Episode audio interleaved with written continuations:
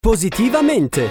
Le buone notizie per un mondo migliore a cura di Avis, Associazione Volontari Italiani del Sangue. Bentrovati a tutti con il nostro appuntamento di Positivamente per andare a parlare di notizie positive. A Manfredonia, in provincia di Foggia, i pazienti psichiatrici insegnano agli alunni l'amore per l'ambiente. Protagonisti dell'iniziativa, gli ospiti del centro diurno di riabilitazione psicosociale Alda Merini, in cui opera l'associazione Psiche, che insieme a Borgo Bambino porta avanti un progetto multidisciplinare nell'ambito del Fondo per il contrasto della povertà educativa minorile. L'iniziativa comprende lezioni teoriche e pratiche in un orto didattico dove giorno dopo giorno i bambini imparano a prendersi cura di piante e ortaggi. Vittoria Del Grosso, coordinatrice del centro diurno e responsabile del progetto, ci racconta qualcosa di più. Dovevamo impiantare un orto didattico con cui operare con i ragazzi delle classi prime della scuola elementare e con i bambini dell'infanzia.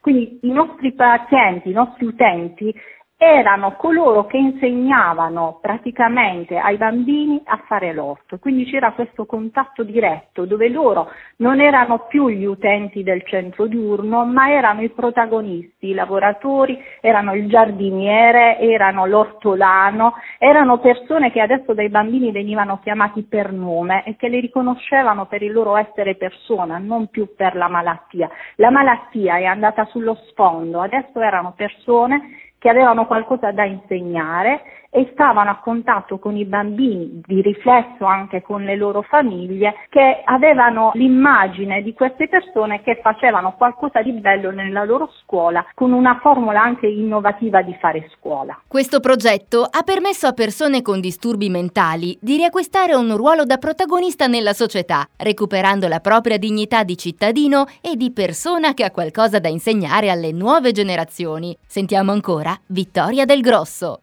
I nostri pazienti sono cresciuti molto non solo nell'autostima ma anche nella capacità di relazionarsi, di stare in mezzo agli altri nuovamente. Hanno apprezzato molto e loro vogliono dare ancora continuità a questo progetto perché si sono sentiti davvero protagonisti importanti. Per quanto riguarda i bambini, beh, loro eh, l'ingenuità ecco, dei bambini li ha portati a non vedere mai nessuna differenza, li ha portati a relazionarsi con loro, a chiamarli per norme, a dargli la mano in tempo pre-Covid eh, quando dovevano fare le attività o fare le attività insieme con la naturalezza che ci dovrebbe essere, quella che noi inseguiamo da anni verso un modello di inclusione davvero positivo che abbatta tutte le differenze, che elimini lo stigma e il pregiudizio. Questa è stata una bella esperienza perché tutti quanti siamo stati considerati come persone, non per l'immagine ecco, che la società ha di ognuno di noi. E con la sua testimonianza siamo arrivati anche al termine del nostro appuntamento di Positivamente. Da Carlotta, come sempre, grazie per l'ascolto e alla prossima!